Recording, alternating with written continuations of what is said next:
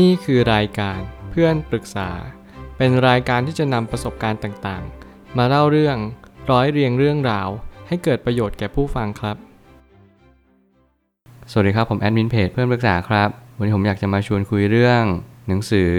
Invent and Wander The Collected Writings of Jeff Bezos ของ Jeff Bezos หนังสือเล่มนี้เป็นหนังสือเกี่ยวกับการเดินทางครั้งยิ่งใหญ่ แน่นอนว่าคล้ายๆ กับหนังสือของ ผู้นำหลาย ๆ คนไม่ว่าจะเป็นผู้นำขององค์กรดิสนีย์หรือ Netflix ก็ตามแต่ ผมเชื่อว่าหนังสือเล่มนี้เป็นหนังสือเล่มหนึ่งที่ทำให้ผมรู้สึกว่าการเดินทางครั้งนี้มันเป็นการเดินทางที่ยาวนานมาก แต่แน่นอนการเดินทางที่ยาวไม่ได้ยาวแค่ระยะเวลา แต่หมายถึงว่าเราได้ประสบการณ์จากสิ่งที่เราเดินทางนั้นมากโดยเช่นกัน เมื่อไหร่ก็ตามที่เราได้อะไรจากการเดินทางมากกว่าระยะเวลาในการเดินทาง ผมคิดว่านั่นคือการที่เราได้รับอย่างแท้จริง มีหลายคนกำลังหลงทาง มีหลายคนที่ไม่รู้ว่าตัวเองต้องการอะไร แต่เจฟเบโซสเนี่ยเขารู้ตัวเอง ในการที่เขาได้สร้างอาณาจักร amazon.com เนี่ย ผมเชื่อว่ามันเป็นสิ่งที่ไม่ใช่เรื่องบังเอิญเลย เขาตั้งใจที่จะออกจากงานตัวเอง แล้วเขาก็มุ่งมั่นกับงาน ที่เขาเชื่อว่าอนาคตจะต้องมาอย่างแน่นอน บางครั้งชีวิตเราก็เป็นเหมือนพรหมลิขิตหรือว่าโชคชะตาที่กำหนดเอาไว้แล้วดังนั้นเราก็ต้องเรียนรู้ในชีวิตว่าอะไรเป็นเหตุที่ทำให้เราได้มีความคิดแบบนี้ ทุกคนสามารถที่จะเป็นแบบเจฟเบโซสได้หรือเปล่า ผมเชื่อว่าเราต้องหาคำตอบอย่างแท้จริงเลยว่า เรานั้นอาจจะเป็นคนหนึ่งที่มีความสลักสำคัญต่อสังคมก็ได้ แต่เราต้องหาตัวเองให้เจอก่อน แล้วก็เลือกทำสิ่งนั้น ผมเลยตั้งคำถามขึ้นมาว่า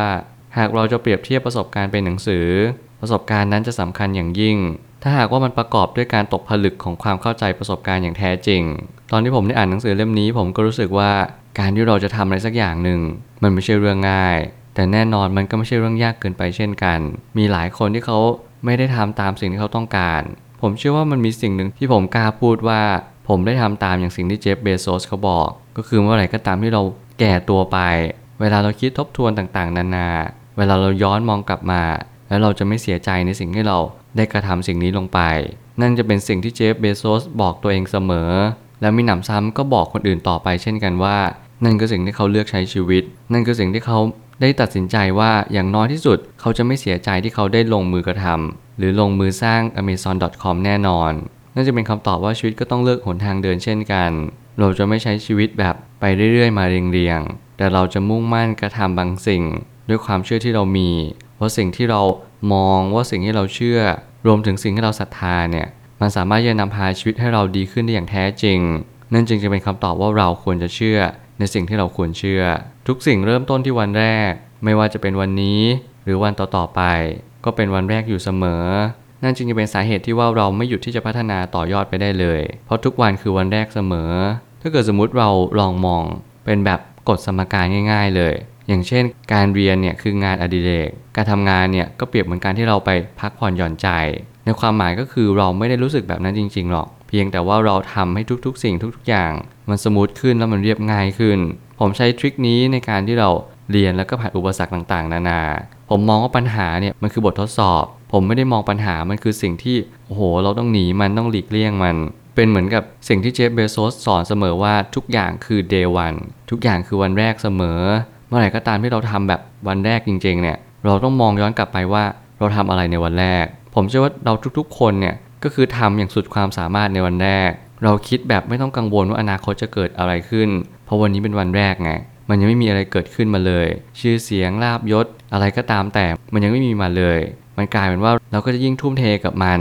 เราก็จะยิ่งโฟกัสกับมันมากที่สุดเท่าที่เราจะทำได้เลยนั่นอาจจะเป็นคำตอบหรือว่าเป็นตัวชี้วัดอะไรบางอย่าง ว่ามันอาจจะช่วยให้เรามีความคิดที่ถูกต้อง เพราะว่าเมื่อไหร่ก็ตามที่เราไปยึดติดความสำเร็จเนี่ย มันก็กลายว่าเราไม่ยอมเริ่มต้นอะไรใหม่ ๆ สุดท้ายแล้วชีวิตเราก็จะจมดิ่ง หรือว่าหยุดพัฒนาไปโดยปริยายเช่นกัน ไม่ว่าจะเป็นการทำงานใด ๆ ก็ตามแต่ เราจะต้องตระหนักรู้ถึงผลกำไรอยู่เสมอกระนั้นการสร้างกระแสเงินสดจึงเป็นสิ่งที่เจ้าของบริษัทคำนึงอยู่ตลอดเวลา ผมเชื่อว่าสิ่งที่เจฟเบโซสเขาทำได้ดีที่สุดก็คือการสร้าง free cash flow เขาไม่ได้สร้างแค่อาณาจักรของเขาเท่านั้น แต่เขารู้อยู่แก่ใจว่า สิ่งที่จะทำให้บริษัทนั้นอยู่รอด และเติบโตเป็นทวีคูณเนี่ยไม่ใช่แค่ยอดขายหรือรายได้ แต่หมายความว่าเราต้องมีกระแสเงินสดอิสระ เช่นเดียวกัน หากว่าคุณมีกระแสเงินสดอิสระ นั่นหมายความว่าคุณสามารถที่จะอยู่รอดบนวิกฤตได้เช่นกัน นั่นจึงเป็นคำตอบว่าทำไม amazon.com ถึงรอดพ้นวิกฤตมาหลายๆวิกฤต แน่นอนรวมถึงวิกฤตโควิด เราก็รู้กันอยู่แล้วว่ายอดขายออนไลน์สูงขึ้น มันกลับกลายเป็นวิกฤตของ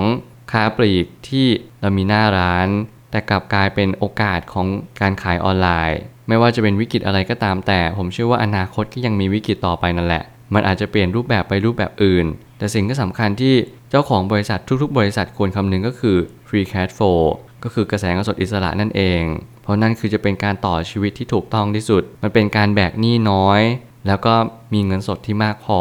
ในการจะพยุงคนในบริษัท หรือสิ่งแวดล้อมในบริษัทให้ดียิ่งขึ้นได้กว่าเดิม เปรียบเทียบง่ายๆว่า ถ้าเครื่องจักรในโรงงานหนึ่งสามารถมีอายุการใช้งาน 10 ปี แต่แล้วเราไม่สามารถพัฒนาเครื่องจักรนี้ได้อีก เราจะต้องคำนวณดูว่ามันมีจุดคุ้มทุนตรงไหน มันมีอยู่ประโยคนึงในหนังสือที่ผมเชื่อว่า มันเป็นจุดที่ทำให้การที่เรามีมุมมองต่อบริษัทนั้นเปลี่ยนแปลงไป การเป็นผู้บริหารเนี่ยเราไม่ได้มองแค่กำไร ยอดขายหรือว่ารายได้หรือว่ากระแสเงินสดอิสระอย่างเดียว แต่มันจะต้องดูในเรื่องของค่าเสื่อมด้วยเช่นกัน ผมคิดว่าการเป็นเจ้าของบริษัทนั้นมันไม่ง่ายเลย เราจำเป็นจะต้องเรียนรู้เกือบทุก ๆ สิ่ง และเราจะเป็นจะต้องตัดสินใจด้วยว่าสิ่งสิ่งนี้ทำไปเพื่ออะไร และทำไปเพื่อสิ่งใด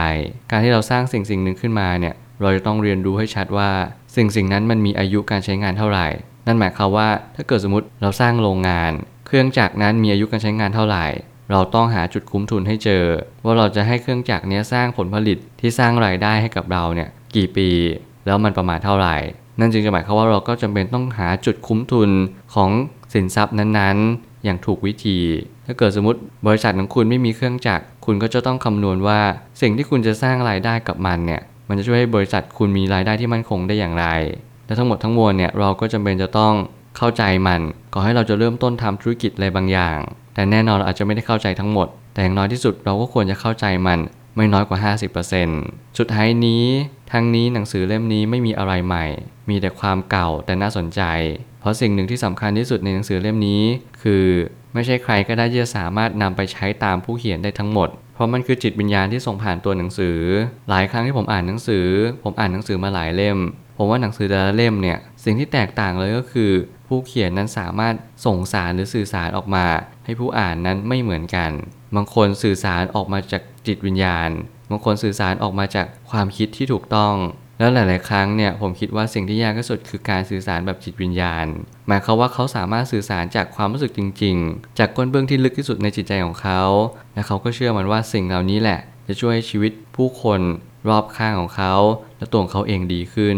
ในหลาย ๆ ครั้ง ผมอ่านหนังสือ ผมก็เชื่อว่าทุก ๆ เล่มเนี่ยมันมีดีมีแย่ในตัวของมันเอง แต่หน้าที่ของผู้อ่านทุกๆ คน ก็คือควรจะดึงบางสิ่งออกจากหนังสือเล่มนี้ให้เจอ แล้วนำมาปรับใช้กับชีวิตตัวเองให้ได้ นั่นจึงเป็นคำตอบหรือเปล่าว่า ชีวิตที่ดีเกิดจากการที่เราเข้าใจว่าอะไรคือสิ่งที่ดีก่อน ไม่ใช่ว่าอยู่ดีๆไปบอกว่าหนังสือเล่มนี้ดีไม่ดี ทั้งๆที่เราไม่เคยเข้าใจว่าสิ่งที่คนเขียนเขาสื่อสารจริงๆอะคืออะไร การที่เราจะตกผลึกในชีวิตไม่ใช่สิ่งที่ง่ายแต่แน่นอนมันต้องใช้การสั่งสมประสบการณ์ จงใช้ประสบการณ์คนอื่น เพื่อให้ชีวิตของคุณง่ายขึ้น แล้วหนังสือเล่มนี้จะเป็นคำตอบนั้น ผมเชื่อว่าทุกปัญหาย่อมมีทางออกเสมอ ขอบคุณครับ รวมถึงคุณสามารถแชร์ประสบการณ์ ผ่านทาง Facebook Twitter และ YouTube และอย่าลืมติด Hashtag เพื่อนปรึกษาหรือ f r ร e n d t a l k ด้วยนะครับ